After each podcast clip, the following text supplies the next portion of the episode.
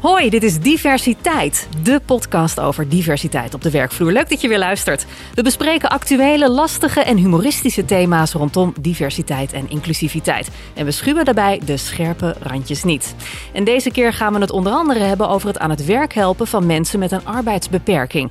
En daarover praten we met een van de organisaties op dit gebied met een ervaringsdeskundige. Mijn naam is Hannelore Zwitserloot en naast mij zitten Okko Leiding, Managing Director van Harvey Nash Nederland en Renzo Deurlo, oprichter van Green Fox Social Return. Die vanuit hun eigen bedrijf en hun eigen ervaringen meepraten. Welkom weer heren. Dankjewel. Dank je. En deze keer is onze gast Nico Blok van Onbeperkt aan de Slag. Dat bedrijf maakt zich hard voor één inclusieve arbeidsmarkt. Er staan werkzoekenden ingeschreven die gemotiveerd en talentvol zijn en een arbeidsbeperking hebben. En die worden gekoppeld aan werkgevers die impact willen maken. En het bedrijf zelf bestaat voor 100% uit mensen met een arbeidsbeperking. En Nico Blok is de ombudsspits werk en participatie. Dat mag je zo uitleggen, Nico. En hij is deskundige op het gebied van wetten en regelingen rondom werk en uitkeringen. Nico, welkom in de podcast Diversiteit. Allereerst, wat versta jij onder diversiteit en inclusiviteit? Ja, ik versta onder dat mensen met een arbeidsbeperking volwaardig onderdeel zijn van de arbeidsmarkt. Dus dat zij ook, net als mensen zonder arbeidsbeperking, aan het werk kunnen komen, uh, aangenomen worden door werkgevers, in dienst gehouden worden. En ook dat de beeldvorming over ons gelijkwaardig is aan mensen zonder arbeidsbeperking. En daar moet nog heel veel voor gebeuren. Ja, ja je hoort het ook aan jouw manier van praten. Uh, wat heb jij? Wat, ja. Ja, ik zeg zelfs, ik heb heel veel talenten en vaardigheden. Maar ik heb, ook, ik heb ook een arbeidsbeperking. Uh, ik ben heel chaotisch. Maar een beperking... Join the team.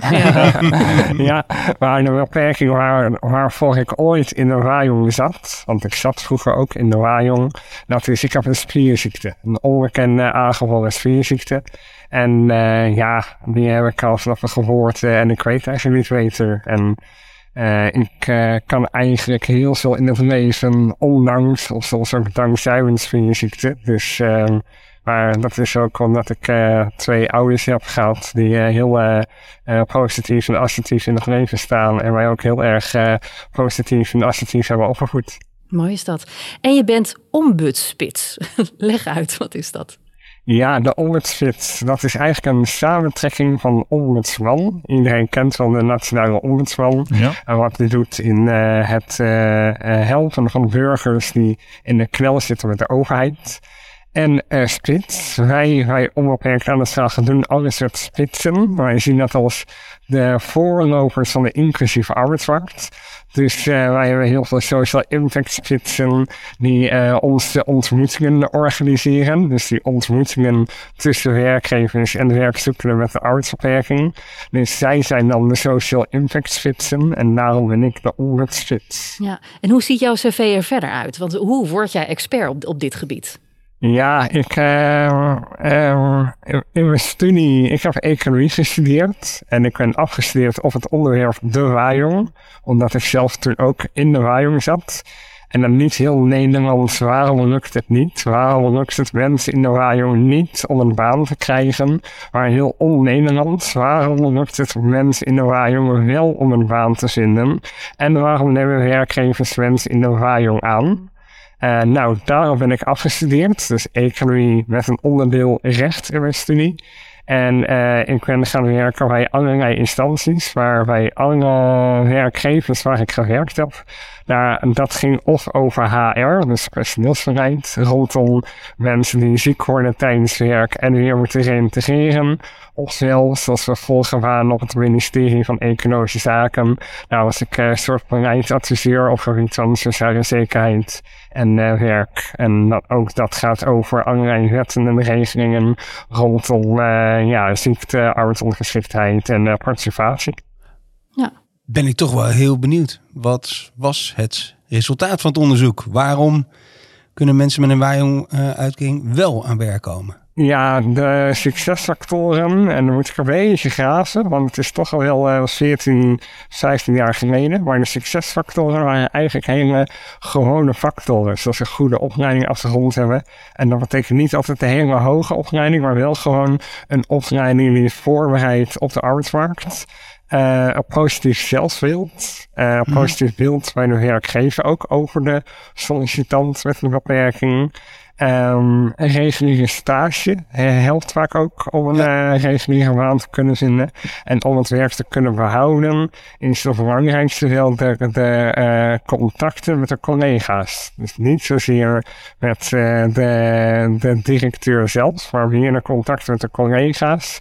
Het kunnen meekomen op de werkvloer. Dat Maar buiten normale productiviteit neem ik Ja, aan. precies. ja oké. Ja, Het is niet dat je ja. de lolboek bent van de, nee, van de collega's en dat je daar op een baan krijgt. Nee, oké, nee, helder. Zeker niet. Maar eh, de succesfactoren zijn dus niet eh, subsidies en allerlei Nee. eh, financiële toestanden. Ja. Maar meer van word eh, ik als persoon in de waaijong door de werkgever gezien als gewoon een werknemer. Ja. Of word ik gezien als een soort excuustrus of excuuskus. En ook opvallend, alle werkgevers die ik geënquêteerd heb voor het Mhm. onderzoek. Elke werkgever, en dat waren er 26, die kende al iemand met een beperking voordat zij hun waaijong werknemer aannamen. Dus die hadden al positief beeld over mensen met een beperking voordat zij iemand uit de aannamen. Dus ook dat is heel belangrijk. Ik hoor je een aantal keer het woord positiviteit gebruiken. Het, het, het klinkt echt, als je die, in die positieve flow zit, dan komt het goed. Maar op het moment dat je eruit stapt, gaat het dan ook meteen mis? Eh, ja, nou, meteen wil ik niet zeggen. Maar je hebt wel minder kans om eh, een baan te behouden of een nieuwe baan te vinden. Of, je eerste baan te vinden. Eh, dat wel. Kijk, eh, wij kozen ook op onze ontmoetingen, onze meet greet. Ja. Komen wij ook werkzoekenden tegen die heel positief in het leven staan. En die gewoon zin hebben om aan het werk te gaan. Maar we we komen ook mensen tegen die een hele medische cv opnoemen van ik heb deze ziekte en ik ga zo vaak Ja, naar het ja. ziekenhuis en dit heb ik allemaal nodig en ik heb zoveel zorg nodig. Nou, hè, als je dat tegen een werkgever stelt, dan eh, staat de werkgever niet te springen om jou aan te nemen. Want hij wil heel graag weten, goh, waar ben je goed in? Wat vind je leuk? Wat kun je goed? Dus Ja. ja, Ja, Ja, het is een hele mooie. Ik ben zelf heel veel bij jullie meet and greets geweest. En eh, het is een hele mooie manier om heel veel ja, eh, diverse soorten mensen te ontmoeten. En gewoon een kop koffie. Hè? Meer niet. Ja. Gewoon vertel wat kan je, wat wil je. En wat je misschien wel het meest ziet is van... Oh, maar wacht even. Dan moet je eigenlijk even met Piet of met die of met Mohammed of wat dan ook... eventjes gaan praten. Want die heeft wel hetgene wat je zoekt of vice versa. klopt. Ja, Ja, Maar dat zijn dus meet and greets die onbeperkt aan de slag dan dus organiseert. Ja, en daar zijn dus allemaal specialisten, zoals Nico. En, en die zijn eigenlijk de verbindende factor. Want wat hij ook zegt, subsidie, daar neem je niet voor iemand voor aan. Maar als je iemand aanneemt en je denkt, ja, er zit toch wel een uitdaging, is het wel erg prettig om een keer met een specialist te praten. Want nou ja, ik, als ik het niet snap, bel ik Nico ook altijd. En ik begreep zelfs dat er, ja, jij neemt het waaijong, maar ik begreep ook van ja dat er drie soorten waaijong zijn. Ja, Ja, ja daar word je niet vrolijk van. Nee. En zeker niet bij bijbehorende. Vertel eens, onbeperkt aan de slag. Wa- wat doen jullie concreet? Het meest belangrijke is, wij organiseren ontmoetingen tussen werkgevers die openstaan voor mensen met een arbeidsbeperking en eh, werkzoekenden met een arbeidsbeperking die gemotiveerd zijn om eh, aan de slag te gaan. En eh, dat, ja, wij organiseren die ontmoetingen bij vaak een van onze eh, werkgevers. Er zijn ongeveer 130 werkgevers bij ons aangesloten en eh, dan eh, kunnen wij bij een van hen een ruimte organiseren waar wij fysiek ontmoetingen organiseren. En dat zijn, eh, zoals Renze ook al zei, koffie- en theegesprekken. Elkaar leren kennen van mens tot mens. Niet via allerlei instanties die weer voor mensen met een beperking praten en over mensen met een beperking praten. Maar mensen met een beperking die zelf direct in gesprek gaan met werkgevers. Want zo kun je elkaar het beste leren kennen. Het klinkt een beetje als speeddaten. Ja, dat is Ja, het letterlijk hè? Ja, Ja. dat gebeurt ook wel een beetje. Ja, Ja, dat Ja, is wat het een ook. mooie manier is dat. Ja, ja, dat is het ook eigenlijk. Wij organiseren dit ook digitaal. Eh, dat is gekomen in de tijd van corona. En in de tijd van corona konden wij opeens geen eh, fysieke ontmoetingen Ja. meer organiseren. Dus eh, dat hebben wij toen digitaal gedaan. En, en tijdens de digitale ontmoetingen werkte iets anders. Dan heb je maar 10 minuten per gesprek omdat wij al die gesprekken moeten inplannen. En dat is natuurlijk een heel groot gedoe. Dus dat, daar moeten wij een beperkte omvang van het eh, gesprek eh, voor eh, reserveren. Bij de fysieke ontmoetingen, daar is er geen uh, tijdslimiet. Elke werkgever zit aan een tafeltje en elke werkzoeker... Maar hij is ook een gezellige rommel. Ja, Ja, iedereen zeker. loopt dwars door Ja, elkaar heen ja. en je, je blijft even een minuutje daar hangen. Het is Ja. ook eh, veel bekender altijd. Ja. gewoon, eh, Elke, ja, werkzoekende kan denken, nou, dat lijkt een leuke werkgever. Dan gaat hij daar aanschuiven. En het gesprek kan een, kan een kwartier duren, maar wij stimuleren wel van, joh, maak het niet te lang. Het is de eerste kennismaking. Als het klikt, dan kunnen jullie samen een afspraak maken voor een tweede kennismaking. En daar kan dan een uit voortkomen. Wat goed. En eh, wat zijn de resultaten? Heb je daar cijfers van? Nou, we houden het een beetje indicatief bij. Dus, eh, onze directeuren houden zich meer bezig met ondernemen en voor de toekomst. En eh, wij zijn niet heel erg van het eh, heel erg bijhouden van de resultaten. Maar naar schatting hebben we in de acht jaar dat wij nu bestaan ongeveer 5000 mensen een baan gevonden. Zo, Wat goed. ja. Ja, zeker. kijkt hoe groot... Hoeveel mensen hebben het over met een arbeidshandicap in Nederland? Ja, dat hangt ook een beetje af van de definitie. Hè? Eh, eh, het ministerie van SJW heeft weer een andere definitie dan het CWS bijvoorbeeld. Tuurlijk. Dus, Logisch. eh, ja, Ja. maar eh, als je kijkt naar de statistieken van de Centraal Bureau voor de Statistiek, daar hebben we ongeveer eh, 1,9 miljoen mensen een arbeidsbeperking. Zo. Dus eh, ja, dus dat is zoveel? eh, zoveel. Bizar. Ja, Weet je? ja, Ja. ja, en dat zijn alleen nog maar de mensen die in de statistiek staan. Want er zijn ook nog mensen met een beperking die niet in de statistieken staan. Bijvoorbeeld omdat ze geen uitkeringen ontvangen. Nou, dan sta je vaak niet eh, eh, op de kaart van instanties. Dus die zijn er ook nog. Dus eh, die 1,9 zijn alleen maar de mensen waarvan we het weten. En daarnaast zijn er nog, denk ik, heel veel mensen waarvan we het niet weten. Dus er kunnen er ook 3 miljoen zijn. Zo. Echt zoveel? Ja, ja. Weet je? Maar als je kijkt naar de definitie van eh NIVEL, het eh, on- Gezondheidsinstituut NIVEL, eh uit onderzoek van NIVEL rijdt dat de helft van Nederland één of meer chronische ziekte heeft. Nou, als je dat als beperking ziet, dan zijn dat eh 8,5 miljoen Nederlanders. Ja, maar dan ben ik dat ook met mijn Ja, alle allergieën. Precies, ja. ja, En het is dus waar net de vraag, wat versta je onder arts, artsbeperking? En een ander voorbeeld, kijk, mensen die stotteren, zijn voor heel veel instanties geen mensen met een beperking, want ze krijgen geen uitkering en ze zeggen, ja, je kunt gewoon lopen en dit en dat. Maar mensen die stotteren, die ervaren zelfs wel een beperking. Tuurlijk. Ja. Dus zij zijn op onze meet and greet ook van harte welkom. Dus, Dus als je zelf kijkt naar, naar de groep eh, die hulp nodig heeft, eh, eh, of, of misschien zelfs al- alleen al aanmoediging, maar in ieder geval een, een extra stimulans nodig heeft, waar zou je dat getal op schatten? Het is heel moeilijk. ehm, heel moeilijk te zeggen. Ehm, daar zou ik echt geen, eh, geen getal op kunnen plakken. Want als je bijvoorbeeld kijkt naar iemand in de rolstoel. Ja, als alles rolstoel toegankelijk is, dan heeft iemand in de rolstoel geen eh, hulp nodig. Dus, en ehm, ehm, als je iemand hebt die stottert en er wordt van hem verwacht dat hij verplicht moet telefoneren, ja, dan heeft hij heel veel ondersteuning nodig. Dus ik denk dat het altijd op de vraag weer afhangt van hoe inclusief is de samenleving, dan eh, hoeveel mensen hebben echt eh, eh, zorg of ondersteuning nodig. Dus je kunt het te ingewikkeld om daar echt een getal op te plakken. Wat, wat zou er volgens jou nou concreet moeten veranderen om dit proces makkelijker te maken? Want ik hoor van jou heel veel mensen willen aan het werk. Ik hoor enorme aantallen. Maar wat kunnen we daaraan doen? Want ja, 5000 is natuurlijk een prachtig getal, maar dat moeten er toch veel meer worden? Absoluut, ja. En eh, kijk, bij de werkdienst, ja, ik ben dus eh, deskundige je het in de regelgeving rondom werken met een beperking.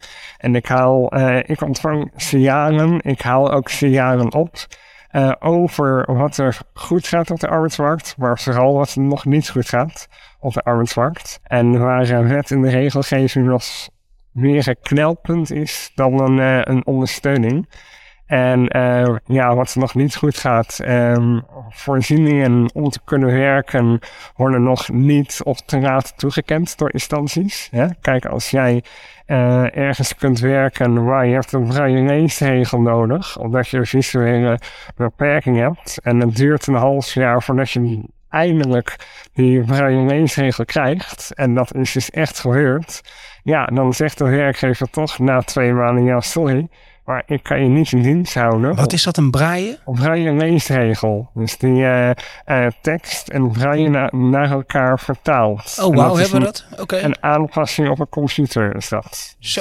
Ja. Oké, Maar, mooi. dat, maar dat klinkt als een, als een technisch apparaatje wat Ja. je even moet bestellen. Dit klinkt inderdaad als de bol.com eh, voor, eh, voor een paar honderd euro. Of heb ik het mis? Ja, ik had er niet heel veel verstand van, maar in de tijd dat dit signaal speelde, hè, dan, dan kun je het aanvragen bij UWV of de gemeente waar je woont. En misschien is het wel een hele dure voorziening. Nou, dan kun je Ja. daarvoor subsidie krijgen. Alleen en dat hele proces van aanvragen en toegekend krijgen en dat duurt waar en dat duurt waar. Ja. En het resultaat bij deze werknemer, inmiddels ex-werknemer, is dus dat de werkgever na twee maanden zei: Ja, sorry, maar ik ga het arbeidscontract, eh, de proeftijd is afgelopen. Het arbeidscontract wordt niet verlengd, want eh, ja, Zo. zonder deze voorziening kun jij niet werken, gaf ze zelf aan. En eh, ja, ik kan niet reizen betalen voor een eh, productie van nul. Dus eh, ja, dat gaat niet. Zonde, Ja. als Ja. dat het is. En zo zijn er meer wetten en regelingen die allemaal nog verbeterd moeten worden. Als je kijkt naar eh, de onzekerheid die mensen hebben van als ik aan het werk ga, wat betekent dat dan voor mijn uitkering? Nou, dat is heel erg onzeker. En er zijn ook mensen die eh, hun uitkering kwijtraken als ze te lang en te hoog eh, inkomen uit werk verdienen. En eh er is heel veel onzekerheid van als ik ga werken, loont het financieel wel om te gaan werken. Dat je de vraag überhaupt moet Ja. stellen is Ja. natuurlijk al Ja. tenen krommend. Ja. En het meest schrijnende voorbeeld is iemand in de WHO, dus de Mhm. voorloper van de VIA. En degene in de WHO heeft eh, ongeveer een half jaar gewerkt, heel lang uitgevangen geweest vanwege eh, psychische problemen. Mhm. Uiteindelijk weer terug aan het werk gegaan, een half jaar om te kijken, zit de werker weer in. Heeft in een half jaar tijd met werk 2100 euro verdiend. Toen kwam het UWV. Je moet altijd geld terugbetalen aan UWV als je een uitkering hebt. Hè? Dat is niet zo gek. Maar door de ingewikkelde systematiek in de WO moest deze meneer aan te veel ontvangen uitkering 2200 euro terugbetalen. Dus. Prachtig land. Prachtig land zitten we toch in. gaan werken kostte al 100 euro. En toen kwam de Belastingdienst. Die zei: Meneer, u heeft inkomen uit werk eh, genoten. Hartstikke fijn. Maar dan heeft u tussen de zorg en huurtoeslag ontvangen. Dus die Oh. nog terugbetalen Oh, aan zorg en huurtoeslag 1600 euro. Dus gaan werken kostte deze meneer 1700 euro.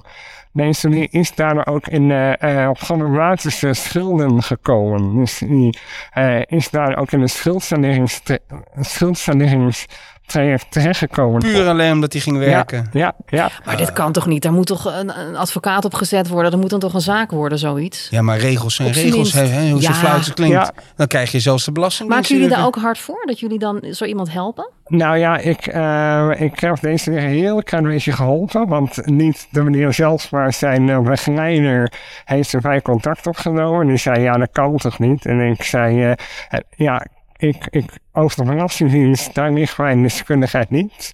Maar bij UWV, ik zou eh, in bezwaar gaan. Ik zou bezwaar maken en ik zou zeggen, UWV, jullie hadden kunnen weten na twee maanden dat werken Oh ja. niet zou kunnen lonen. Eh, en daar kun je bezwaar eh aanmaken. Goed En punt. nou, die begeleider heeft dat gedaan. En uiteindelijk heeft UWV gezegd, ja, wij hebben een fout gemaakt. Eh, wij gaan die eh, te ontvangen uitkering weer terugbetalen. Dus UWV heeft aan deze meneer die 2200 euro terugbetaald. Dat is in ieder geval goed nieuws. Ja. Zelfs veel te laat, want zoals ik al zei, de meneer is in de Ah, schuldenproblematiek gekomen. Maar dit heeft wel bijdrage geleverd dat hij wel weer wat geld eh, heeft. En, eh, en dus dat, dat heb ik wel kunnen doen. Maar ik, ik eh, kan helaas niet iedereen helpen. Want in de tijd dat ik besta, dat is eh, vier jaar, heb ik meer dan 400 signalen en vragen ontvangen. Dus eh in het denk meer dan 300 mensen die mij benaderd hebben. Ja, die kan ik helaas niet allemaal helpen. Dat, eh, dat niet. Nee, snap ik. Maar, maar het systeem is dus bijna zo ingericht dat we eigenlijk als maatschappij liever hebben dat mensen met een beperking niet gaan werken. En vroeger zeker, ja, ja, zeker in de WO en zeker in de WAJON. De WAJON is nu in 2021 wel heel erg veranderd. Oké. En de theorie is dat iedereen in de WAJON die meer gaat werken, ook er meer op gaat overhouden. Alleen hoe dat in de praktijk zich gaat uh, uh, uitwijzen, dat is toch wel even afwachten. We krijgen een Wajon 4. nou, dat wordt een feestje. Ik sluit er niet uit, maar ik hoop het niet natuurlijk. Ik, uh, ja. Ongelooflijk. Ik ben er gewoon stil van, Ja. moet ik heel eerlijk zeggen. Ja. En als jij morgen wordt gevraagd voor minister, eh, Nico, Ja, welke regels ga je als eerste eens eh, goed aanpakken? Uh, nou, daar moet ik even over nadenken. Ja, we, hebben, we hebben niet zoveel tijd, we hebben 20 minuten. Dus misschien een, een, top 3 of top 2 top twee misschien wel. nou, ik zou in elk geval uh, gaan zorgen dat iedereen die gaat werken er nooit financieel achteruit gaat. Een soort garantie, ja. Ja, en dat garantiebedrag dat bestaat al in de WAJO, maar ook dat is weer een ontzettend ingewikkeld, complex uh, uh, een ding. Van hoe wordt dat berekend, dat is heel erg complex. En als ik minister zou zijn, dan zou ik zorgen voor een heel eenvoudig uh, garantiebedrag voor iedereen met een arbeidsopmerking. Dus niet alleen mensen in de WAJO, maar ook mensen in de RIA, mensen in de WO, mensen die geen uitkering hebben. En mensen in de WW met een beperking, want die zijn er ook. Dus iedereen die gaat werken, gaat er altijd op vooruit. Dat zou mijn eerste punt zijn. Ja. Tweede punt, alle mensen met een arbeidsbeperking, die gaan meetellen met het doelgroepregister voor de banenafspraak. Ja. En daar hebben we het nog niet over gehad. Maar dat maar- is nu dus niet zo. Nee, nee, nee. Die hele groep wordt gewoon niet meegeteld. Een hele grote groep wordt niet meegeteld. Klopt, ja. Een kleine minderheid telt mee met een banenafspraak. Maar dan zou je toch eigenlijk alleen al qua motivatie juist mensen met een arbeidsbeperking in dienst willen nemen. Want de kans dat ze minder gaan verdienen is reëel aanwezig en toch willen ze komen werken. Dus Ja. eigenlijk niet eens voor niks, maar ze moeten betalen om te komen werken en dan nog solliciteren ze. Ja, ja, Ja, dat is best gemotiveerd. Klopt, ja, ja. En gelukkig gaan er ook heel veel mensen erop volheid als ze gaan werken. Maar helaas gaan er ook nog altijd veel mensen op achteruit als ze gaan werken. En dan komt ook door een hele complexe toeslagenstelsel wat we hebben eh, bij de Belastingdienst. En de verrekening tussen UWV en de Belastingdienst. Dus eh, dat is nog eh, heel erg complex. Dus ja, ja. Maar goed, de eerste twee punten dus wij verdienen gaat altijd lonen. Ja, werken moet lonen. Iedereen met een beperking die dat wil, gaat meetellen voor de banenafspraak. Ja. Het uh, toegekend krijgen van de voorzieningen om te gaan werken, zoals een rolse toilet, een brailleensregel, uh, een helphond, uh, wat het maar is om, wat jij nodig hebt om te gaan werken, dat gaat sneller en makkelijker toegekend worden door instanties.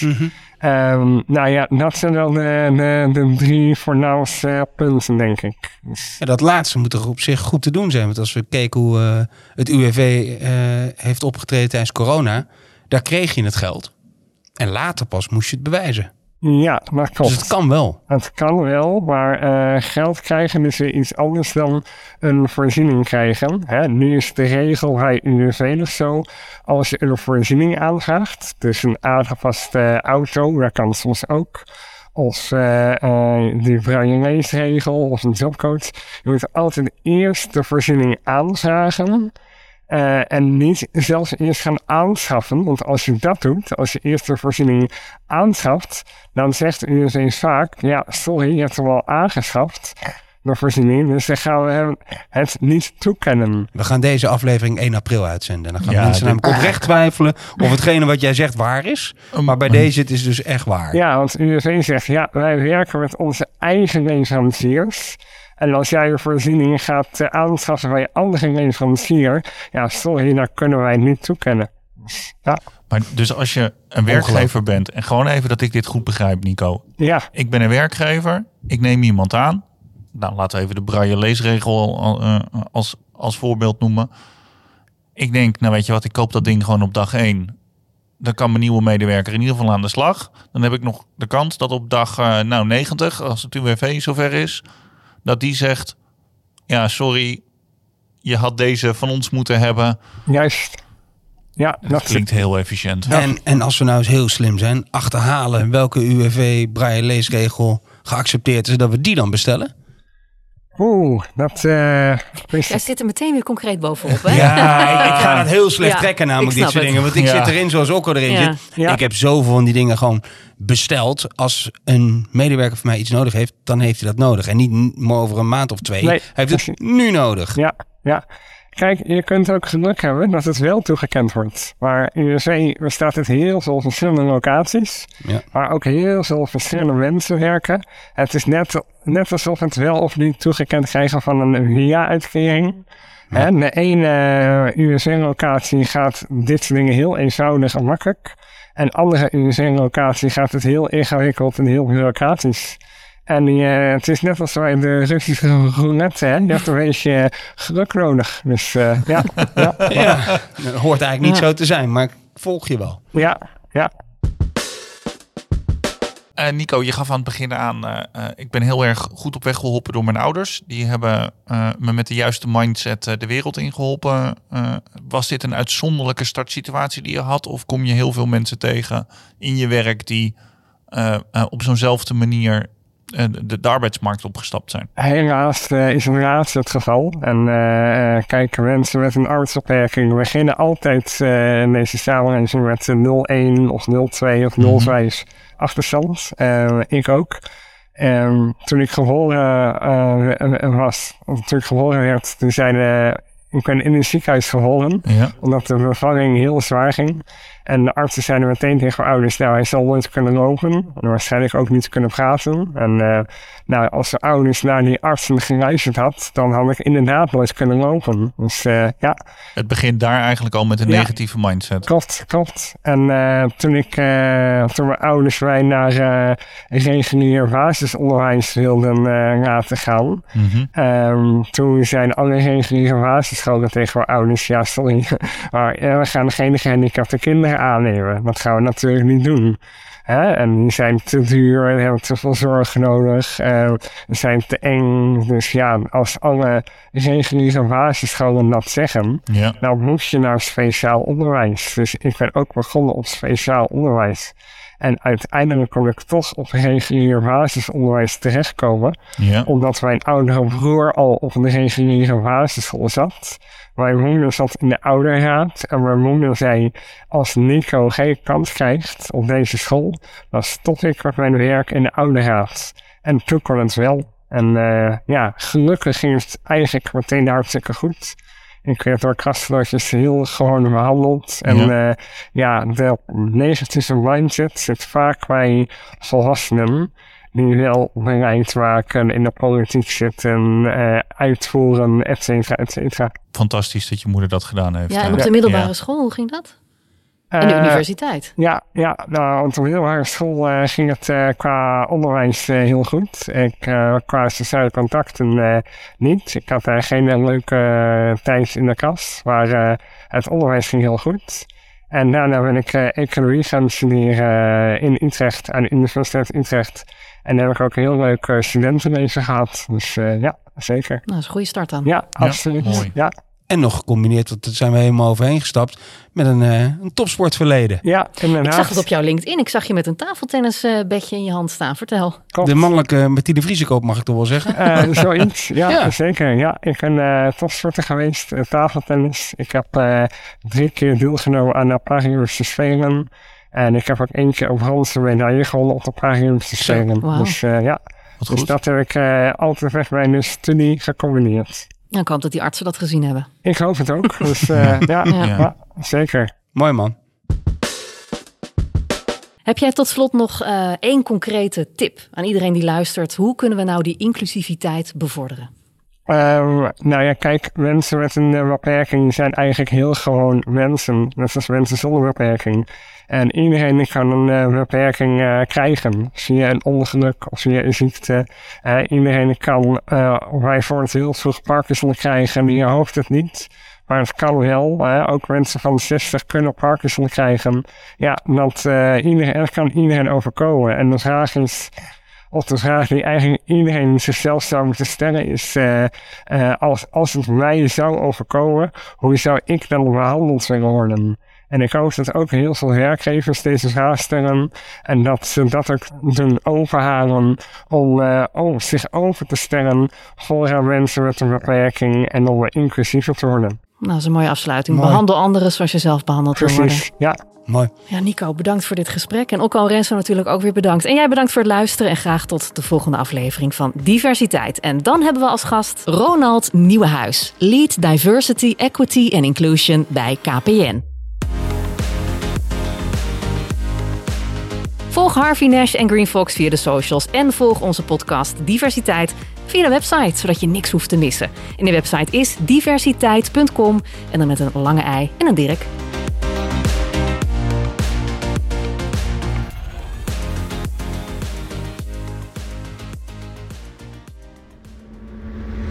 Deze podcast is met trots geproduceerd door Content Leaders.